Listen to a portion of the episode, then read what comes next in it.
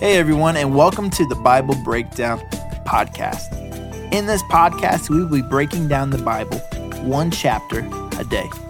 Whether you are a new believer or have been following Christ for a while, we believe that you will learn something new and fresh every single day.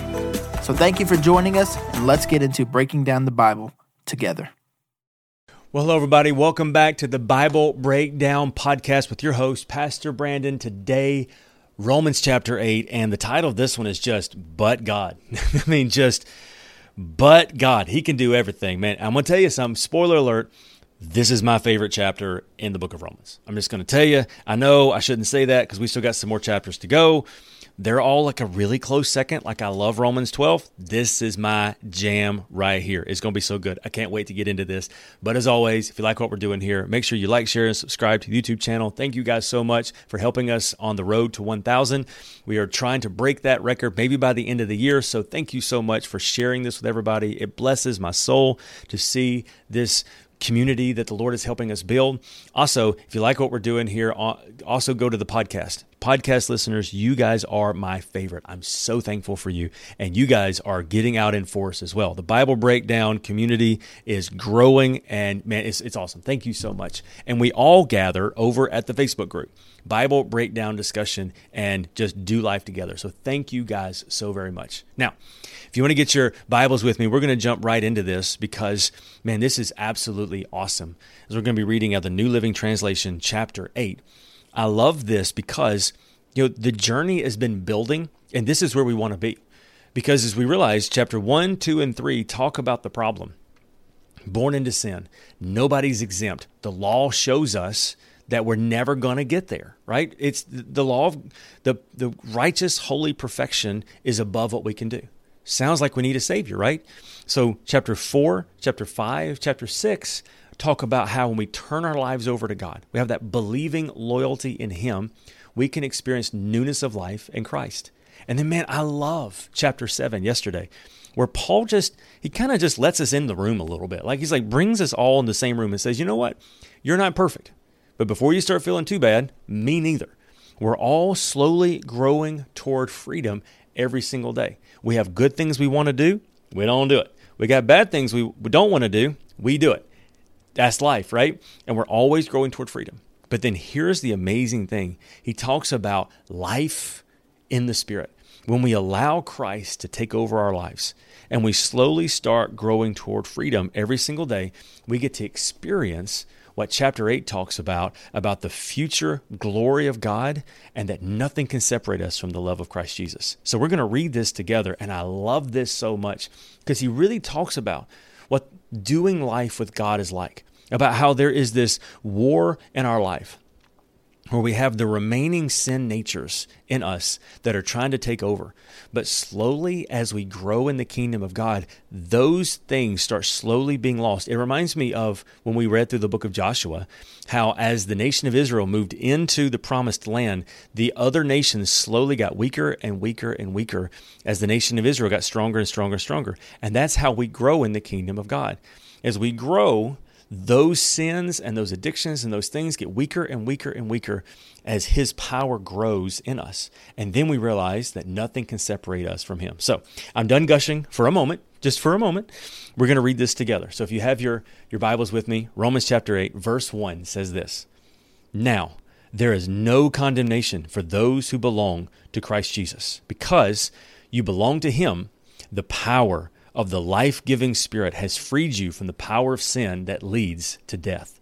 The law of Moses was unable to save us because of the weakness of our sinful nature. So God did what the law could not do. He sent His own Son in a body like the bodies we have as sinners. And in that body, God declared an end to sin's control over us by giving His Son as a sacrifice for our sins. He did this so that the just requirement of the law would be fully satisfied for us, who no longer follow our sinful nature, but instead follow the Spirit. Now, pause. Now, there's a difference between condemnation and conviction. Paul said in verse 1 we no longer have condemnation. We no longer live under condemnation. Condemnation is that sin nature that says you messed up, you're never going to be good enough. Conviction is say, hey, you messed up, But man, let's use it to get closer to God. One draws us away from God, the other draws us toward God. So if you ever sin and you feel something inside of you, ask yourself, is that drawing me oh further away from God? Or is that saying, yeah, I messed up. Man, let me take that to God and let him wash away any of that sin that and let it so I can find freedom. Then you'll know the difference. Condemnation from the enemy, don't pay attention. Conviction from the Holy Spirit, letting it draw you closer to him. And what God's word just said was, we could not be holy. We couldn't be sinless. We messed up before we even realized we were messing up.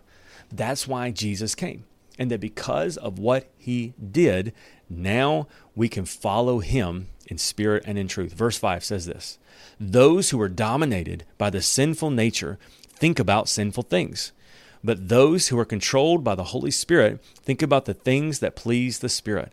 So, letting your sinful nature control your mind leads to death, but letting the Spirit control your mind leads to life and peace.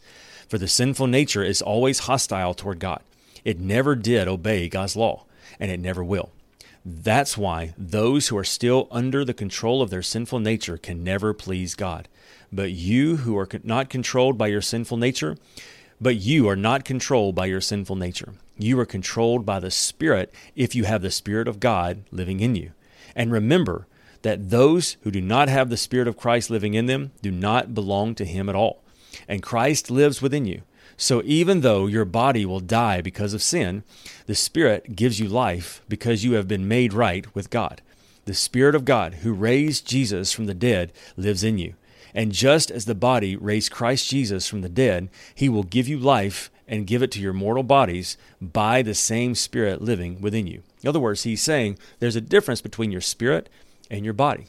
Your body will one day die, but your spirit will then be united with Christ. Verse 12 Therefore, dear brothers and sisters, you have no obligation to do what your sinful nature urges you to do. For if you live by its dictates, you will die. But if through the power of the Spirit you put death the deeds of your sinful nature, you will live. For all who are led by the Spirit are children of God. So, you have not received a spirit that makes you fearful slaves. Instead, you've received God's Spirit when He adopted you as His own children and we now call him Abba, Father. For his spirit joins with our spirit to affirm that we are God's children.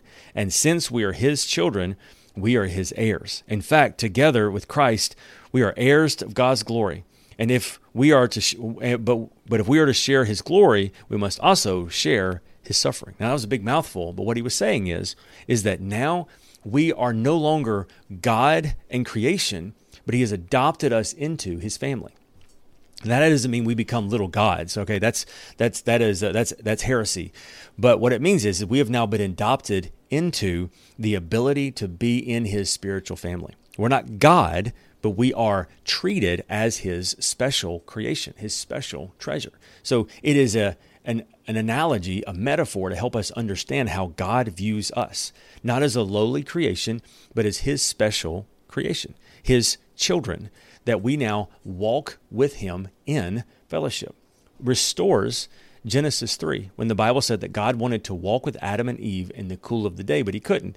It restores this back again. So now we don't just have the relationship of calling God God, but we can call him Father as well. And that's what that word Abba means. It's an Aramaic word, which means a, a close name for father, like, like daddy but it's not meant in a, a, disrespectful way, but it's as if you know this person. You, this is not just your father, but a close relationship. That's what God wants from us, is he wants us to be close in relationship with him. All right, let's keep going. Verse 18. Yet what uh, yet what we suffer now is nothing compared to the glory that he will reveal to us later, which by the way, I forgot to mention that. That's part of what it is to be a Christian is that when we are a Christian, not everybody will agree with us. Not everybody will support what we are doing. And if they crucified Christ, then we're going to suffer for our relationship with Him. That just becomes part of us. But it is nothing to compare to with what God is doing in us and what He will do in us in the future. Verse 19. For all creation is waiting eagerly for that future day when God will reveal who His children really are. Against its will, all creation is subjected to God's curse. But we eager, we, but with eager hope, The creation looks forward to the day when it will join God's children in glorious freedom from death and decay. Think about that for a moment. When Adam and Eve sinned, sin not only came into mankind, humankind, but also all of the animals and everything that were under the authority of Adam and Eve. So, what Paul is saying is the entire world is under the curse that Adam caused. And they long for the day when all of sin is removed from the earth so that they can enjoy the freedom that they were created for as well. This verse two, 22, let's read that again. For we know that all creation has been groaning as in the pains of childbirth right up to this present. In other words, they're longing with pain to be delivered of this sinful nature. Verse 23 And we believers also groan, even though we have the Holy Spirit within us, as a foretaste of the future glory, for we long for our bodies to be released from sin and suffering. We too wait with eager hope for the day when God will give us our full rights as His adopted children, including new bodies that He has promised. We were given this hope when we were saved.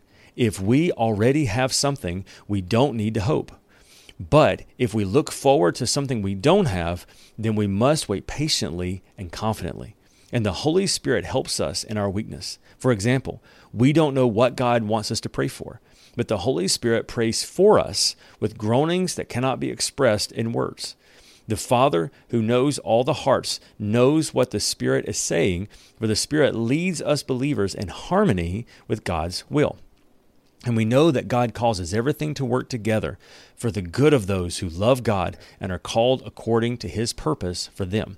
For God knew his people in advance, and he chose them to become like his son, so that his son would be the firstborn among many brothers and sisters. Having chosen them, he called them to come to him. And having called them, he gave them right standing with himself, and has given them the, that right standing, he gave them his glory. Now, there's a whole lot there that we don't have a chance to really sit and talk about because this would be a four hour deal. And so we're not going to have a chance to go there, but I'm interested for you to look up a lot of these things and go to the Bible breakdown discussion and let us know what you find. But to tell you really quickly, one of the things the Bible says is that the Holy Spirit is a foretaste of the glory that will be revealed. In other words, when you're in your time of worship and you feel something, that's the Holy Spirit, possibly, that is encouraging your heart. When you're reading God's Word and something comes to your mind and you're enlightened and you're encouraged, you experience joy, it's the Holy Spirit leading you.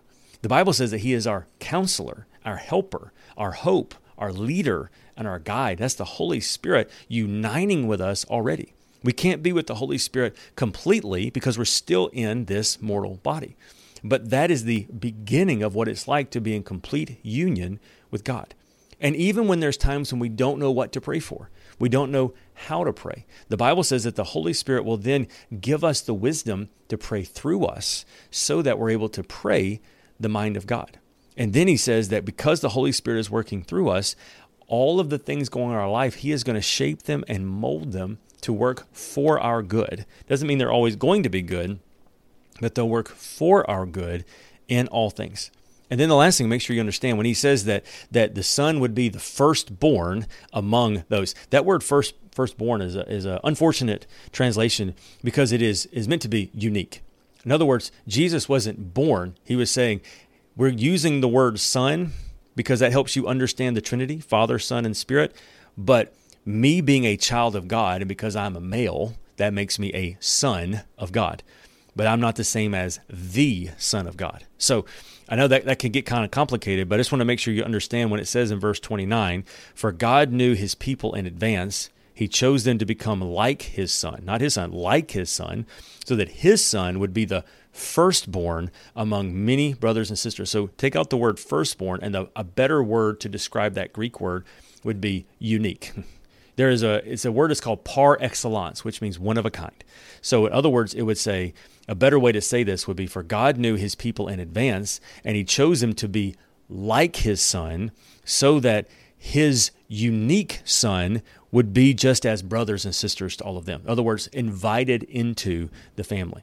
The reason why that's important is when you get into other faiths, such as um, Jehovah's Witness and Mormons, Jesus Christ of Latter day Saints people, there is some aberrant, heretical doctrine that says that Jesus wasn't eternally existing, but that at some point he began to exist. And then now, when we're adopted into the family, we're now in the same status with Jesus and we grow into becoming gods.